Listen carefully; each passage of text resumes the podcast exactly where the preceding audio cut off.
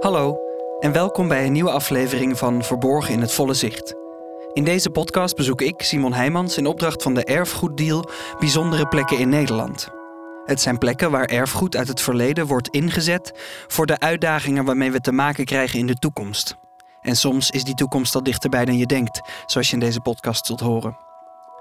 Het zijn bijzondere plekken, waar je zo voorbij rijdt, maar waarvan ik zeker weet dat je er zou stoppen als je wist wat je ziet. Ze liggen verborgen in het volle zicht en in deze podcast gaan we ze ontdekken.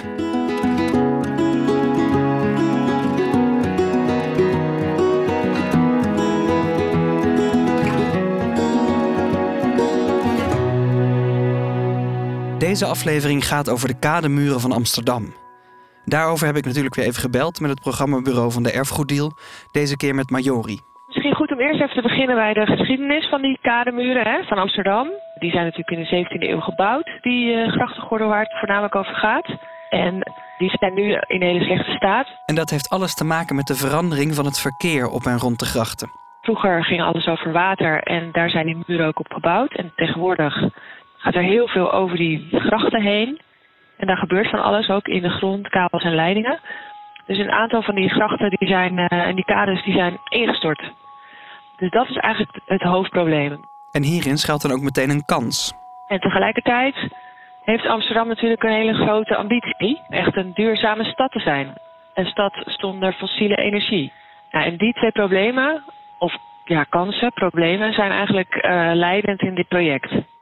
Ja, problemen, kansen. Het, het gaat er veel over met de mensen die ik spreek over dit project. Het woord koppelkans valt ook vaak. Want dat er iets moet gebeuren, dat staat vast. Hoe groot de problemen waren, dat horen we zo meteen nog. Maar tegelijkertijd kiest de gemeente Amsterdam ervoor om niet snel snel alles terug te brengen in zijn oude staat, maar om juist te kijken hoe in deze aanpak ook stappen gezet kunnen worden voor de opgaves voor de toekomst. Geen simpele klus, zeker niet omdat de grachten van Amsterdam zijn aangemerkt als UNESCO Werelderfgoed. Maar daar komen dan de kades weer in beeld. De binnenstad van Amsterdam, waar deze kades liggen, dat is eigenlijk allemaal UNESCO-gebied. En wil je zo'n stad verduurzamen, dan moet je allerlei maatregelen nemen die kwaliteit wel echt aantasten. Hè? Zonnepanelen, koelinstallaties, airco's. Nou, dat wil je eigenlijk niet. Dus Amsterdam is sowieso al op zoek. Hoe ga ik nou die binnenstad van Amsterdam duurzaam maken zonder dat je dat echt heel erg ziet en dat dat die ruimtelijke kwaliteit en dat gevoel van die historische stad eigenlijk vernietigt? In de kades zou een onzichtbare energiefabriek verstopt kunnen worden. Dat is eigenlijk het idee van dit project, om te kijken of er een onzichtbare oplossing mogelijk is door uh, maatregelen die energie opwekken in die uh, kademuren onder te brengen. Zo'n energiefabriek in de kade is natuurlijk echt toekomstmuziek. Daar ga ik straks alles over horen van innovatieonderneemster Suze. Maar eerst spreek ik met Jaap Evert Abrahamse over de historie van de Amsterdamse grachten. Jaap Evert is architectuurhistoricus en schreef zijn proefschrift over de stadsontwikkeling van Amsterdam in de zeventiende eeuw. Stadsontwikkeling. Het lijkt een modern woord, maar het principe is al eeuwen oud. Want ze liggen er nu heel vanzelfsprekend, die grachten. En ook het beeld van de bakstenen kade staat wereldwijd op ieders netvlies. Maar ooit waren ze gewoon een plan.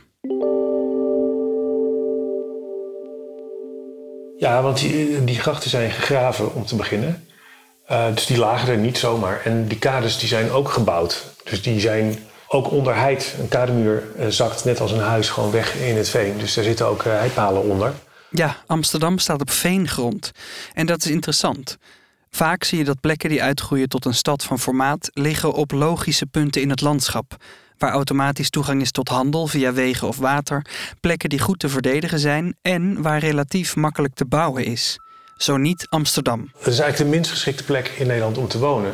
Er was niet een soort natuurlijke hoogte langs de rivier. Het was gewoon veen, het lag hartstikke laag en het zakte ook weg in de middeleeuwen. Dus ze moesten het goed ontwateren en alles wat ze deden moest wel min of meer gepland worden. Ik bedoel, het begin van Amsterdam, dat begon langs de, uh, langs de Amstel. En langzamerhand werden een aantal, ja, waarschijnlijk huissterpen aan elkaar, groeien aan elkaar tot de, de Amsteldijken. Dus de Kalverstraat, Nieuwe Dijk. En daar gingen mensen langs wonen. Daarna kreeg je de ouderzijds, uh, of de, de Voorburgwallen, de ouderzijds en uh, nieuwzijds Voorburgwal. En daarna de ouderzijds, nieuwzijds Achterburgwal. Toen werd er een grote gracht omheen gelegd. Dus een singel uh, Gelderse kade En uh, daarna werd er nog een keer een soort begin van de Herengracht aangelegd met nieuwe bolwerken eromheen. En daarna krijg je de zeventiende eeuw krijg je het grote grachtenplan. Die plekken die we nu allemaal meteen voor ons kunnen zien, waren ooit gewoon een plan van de gemeente Amsterdam. Dus dan krijg je de Grachtengordel en de Jordaan en de Leidse buurt en de Weteringbuurt en de Plantage. In de zeventiende eeuw wordt dat in twee fasen aangelegd. Die twee fasen werden uitgevoerd vanaf zestien dertien en zestien drieënzestig. En daarbij werd dan uitgegaan van de ontginningsslootjes die al lagen op die plekken. Slootjes die het water moesten afvoeren uit de natte veengrond.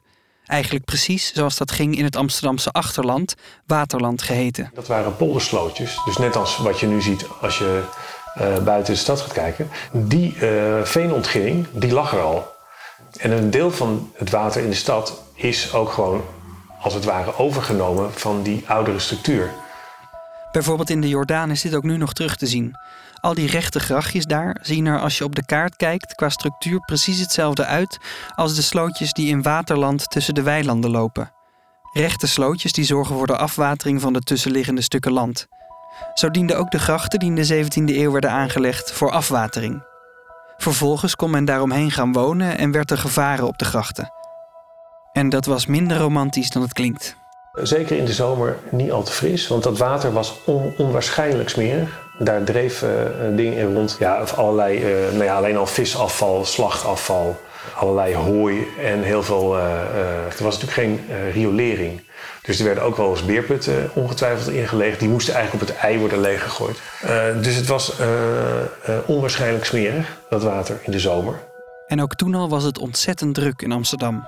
Uh, er zijn beschrijvingen van... Uh, Dat je aan het Singel en aan de Prinsengracht, dat die kades werden heel intensief gebruikt. Voor, niet alleen maar om te wandelen. De Herengracht en de Keizersgracht waren luxe woongrachten. Daar was het heel rustig, dat zie je ook op die schilderijen. Dan zie je uh, hè, een mooie boulevard langs het water met, met van die grote grachtenpannen. Dus dat waren echt plekken om te wonen en om rustig met je koetsje te rijden of om een beetje te wandelen. Maar, maar aan alle andere grachten was het vanaf de zeventiende eeuw al een drukte van belang. Met verkeer, markten en ontzettend veel mensen die in de stad woonden of werkten. Maar op de, uh, de echt drukke grachten, daar was dus markt. Er was continu, continu aan- en afvoer. Er waren ook sluizen waar, waar heel veel bootjes voor lagen te wachten. Zowel als je de stad binnen wilde varen, als je, als je wilde weer uit en soms ook middenin, moest je de hele tijd wachten voor die sluizen. Dus het was ontzettend druk op die kades en op, die, uh, op het water ook. Met het beeld dat Jaap Evert schetst wordt duidelijk dat de drukte waarover vandaag de dag wordt geklaagd in Amsterdam in het niet valt bij de zeventiende eeuw. Uh, je, het was heel klein. Er woonden ontzettend veel mensen op een hele kleine oppervlakte. Dus alleen al daarom. Het was onwaarschijnlijk veel drukker dan nu, denk ik. Ook al is het nu best wel eens druk in, uh, in de binnenstad. Ik denk dat het veel drukker was. Omdat het allemaal zich op een veel kleiner oppervlak nog uh, afspeelde. En de wonen en werken... Uh, dat ging allemaal op, uh, op diezelfde ruimte.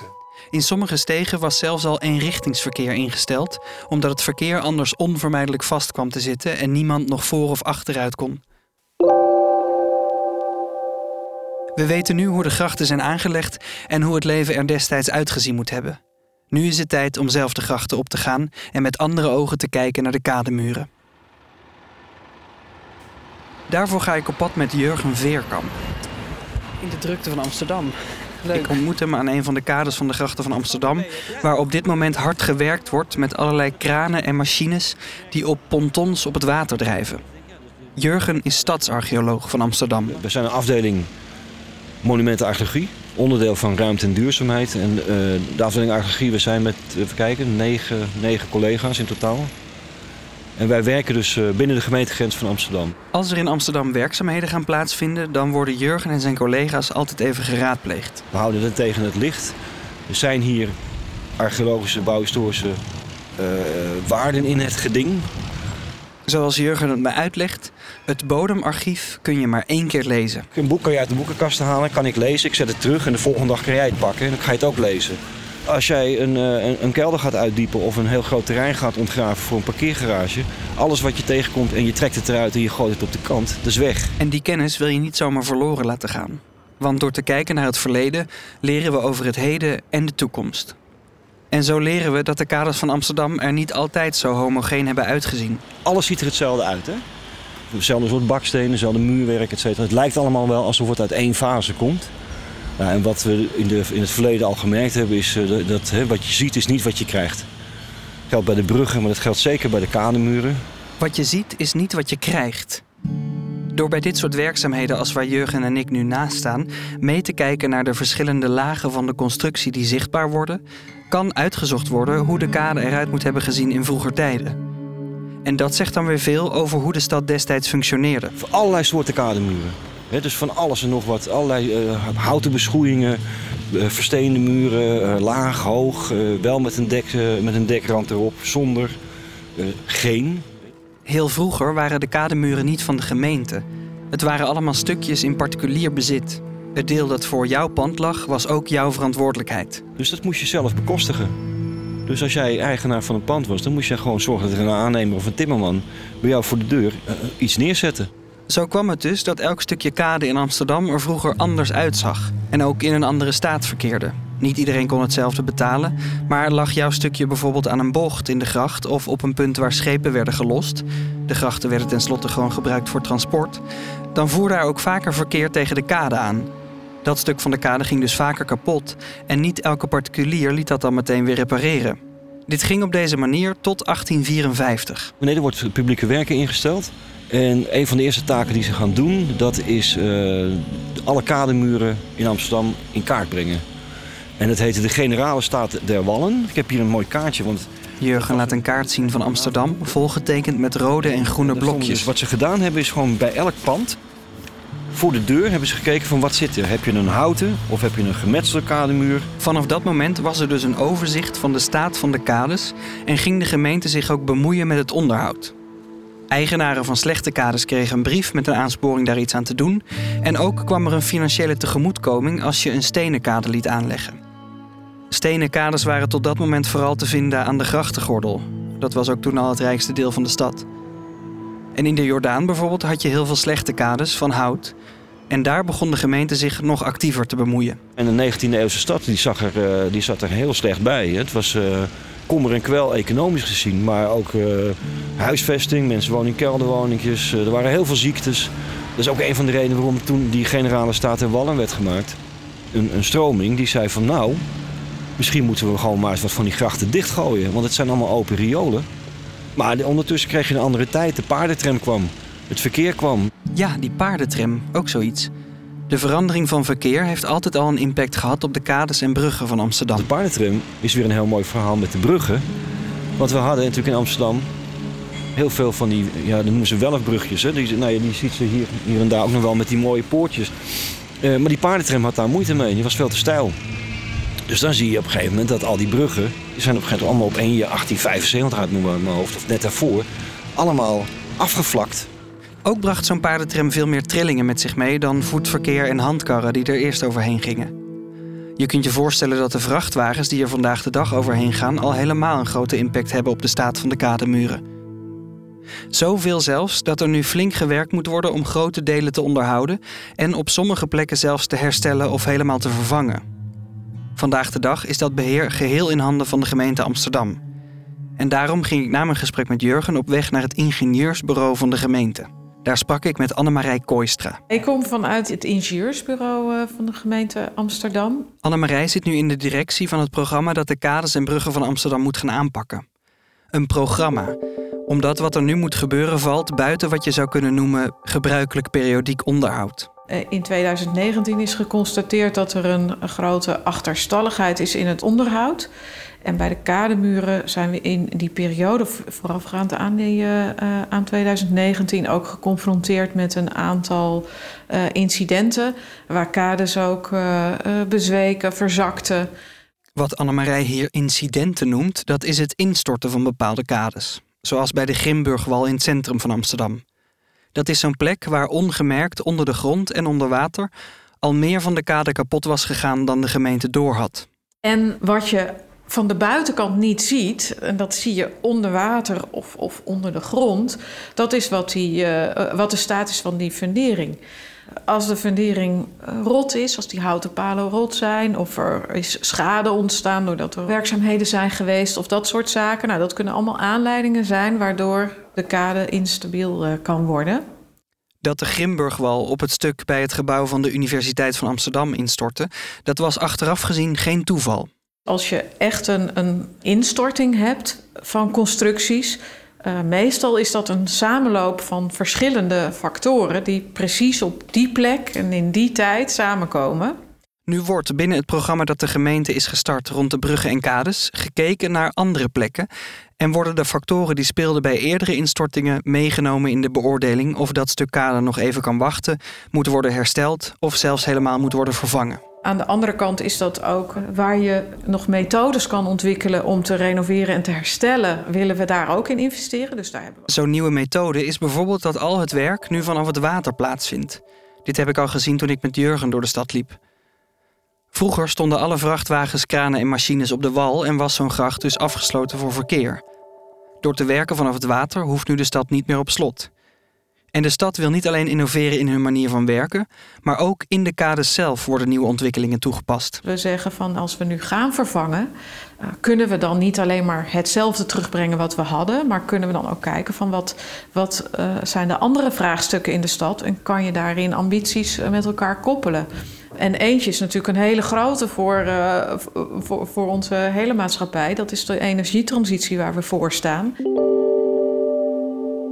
Hoe de kades een rol kunnen gaan spelen in de energietransitie ga ik horen van Suze Gehem. Zij is de oprichter van de onderneming Groene Grachten. Ja, al tien jaar. Tien jaar en twee dagen we hebben deze week feest gevierd. Want tien jaar geleden zijn we aan de slag gegaan met het verduurzamen van eeuwenoude grachtenpanden. Met het idee, als het verduurzamen daar kan, dan kan het overal. En inmiddels zijn we dus bezig met duizenden panden. En dat varieert van theaters tot musea, buitenplaatsen, forten, kerken, noem maar op. En nu tien jaar later zijn we het dus helemaal aan het omdraaien. Want nu gebruiken we het grachtenwater voor die energievoorziening van die eeuwenoude panden. Dus nu mag ik mijn verhaal weer helemaal gaan... Uh, nou, ik ontmoet Suze in haar kantoor. In het gebouw van het Koninklijk Instituut voor de Tropen in Amsterdam-Oost. Zij is zo iemand waarbij het lijkt alsof ze meer zuurstof mee de kamer inneemt als ze binnenkomt. Die positiviteit, dat is misschien wel een manier om om te gaan met haar zorgen over de toekomst, vertelt ze. Ik maak me zeker wel zorgen. Ja, absoluut. We moeten keihard aan de slag. Maar wat ik bij mezelf merk, ik heb een beetje dat ik een soort struisvogeltactiek hanteer. Dus ik ben gewoon zo hard bezig met betekenisvolle projecten die daaraan kunnen bijdragen. Maar uh, te helpen mobiliseren, te helpen om hun stappen te zetten. Dat ik in ieder geval het gevoel heb dat ik daaraan probeer echt een bijdrage te leveren. Maar als ik me echt op me laat inwerken wat de grootsheid is, dan raak ik ook lamgeslagen. En denk ik, ik doe niet genoeg, weet je wel. Het moet allemaal veel meer. Je kan hem niet volledig op je eigen schouders dragen, maar je moet, we moeten wel allemaal verantwoordelijkheid gaan nemen. En ik merk dat ik daardoor er wel weer goed mee om kan gaan. Dat ik dan denk, in ieder geval werken we er keihard aan met z'n allen. Suze is met haar Groene Grachten nu bij de aanpak van de kademuur in Amsterdam betrokken. Omdat zij die kades ziet als een potentiële energiefabriek die door een gebiedsgerichte aanpak veel meer op kan leveren dan wanneer elk pand aan die kade afzonderlijk zou gaan verduurzamen. Het mooie aan de Amsterdamse binnenstad is, en heel veel binnensteden in Nederland, is dat je daar die grachten hebt. En er zit heel veel energie in het grachtenwater. En daar kan je natuurlijk gewoon een hele grote groep gebouwen mee helpen om die energie op een duurzame manier op te wekken. Als je met de juiste ogen kijkt, zit in het water van de Amsterdamse grachten heel veel energie. Dat is water. En je kan uit water kun je dus energie onttrekken. Of uit de lucht, hè, dat zijn luchtwarmtepompen. Een warmte-koude opslag, hè, dan maak je eigenlijk een bel in de bodem en dan trek je met lussen die warmte uit de bodem. Uh, maar die zit ook in het water. Er zijn dus warmtepompen die hun warmte uit water halen, zogeheten aquathermie. Daarvoor moet water langs een warmtewisselaar stromen. En een heel handige plek om zo'n water-water-warmtewisselaar in te bouwen zou dus een kademuur kunnen zijn. En een mooi moment om dat te doen is natuurlijk als er toch al aan die kade gewerkt moet worden. Er moet natuurlijk ongelooflijk veel kade hersteld worden in Amsterdam, hè? Dat is natuurlijk een enorme mooie koppelkans. Want als we ook het energiesysteem van de toekomst eh, ergens moet, eh, een plek moeten gaan geven in de ondergrond, dan is het best wel fijn dat als de, toch de kade al open ligt, om dat te combineren met elkaar. Dus dan kun je daar leidingen in wegwerken, dan kun je daar zelfs energiesystemen in plaatsen. En dat zijn we dus bij de Grimburgwal helemaal aan het onderzoeken. In de kade van de Grimburgwal, die kade bij de Universiteit van Amsterdam die was ingestort. Daar wordt nu een proef gedaan met het plaatsen van zo'n eerste energiefabriek in de wal van de gracht. Nu is dat nog een zogeheten passieve warmtepomp die ongeveer de helft van het universiteitsgebouw zal kunnen gaan verwarmen. Een actief systeem kun je meer dan dertig, volgens mij vijfendertig keer dat gebouw mee voorzien van warmte. Dat is toekomstmuziek, maar die komt alleen maar dichterbij door nu aan de slag te gaan. Want zo'n actief systeem bestaat al wel. Maar op deze manier in een kade heb ik het nog niet eerder te- tegengekomen. Nee. Nee. Eerst wordt in Amsterdam nu geëxperimenteerd met een passief systeem om in de toekomst door te groeien naar meerdere actieve systemen verspreid over de hele stad. Dus de techniek die is er, maar hoe je dat dan nu in dit soort complexe opgaven met een, een strakke planning en met elkaar voor elkaar krijgt, dat is een grote uitdaging. Dus het is denk ik minstens zo, zo groot een, een governance- en een organisatievraagstuk. En dat moeten we nu met elkaar onderzoeken, zodat we daarna het zo snel mogelijk op allerlei plekken natuurlijk voor elkaar kunnen krijgen. Zo voegt Amsterdam een hele nieuwe, toekomstbestendige laag toe aan haar eeuwenoude kades. Als je door die UNESCO Werelderfgoed bakstenen kademuren heen zou kunnen kijken, zie je binnenkort een samenspel van eeuwenoude constructies en hagelnieuwe innovaties. Er wordt echt opnieuw gekeken naar hoe de grachten en haar kades zo goed mogelijk kunnen worden ingezet, zodat ze behouden blijven voor de toekomst en ook kunnen bijdragen aan de klimaatdoelstellingen.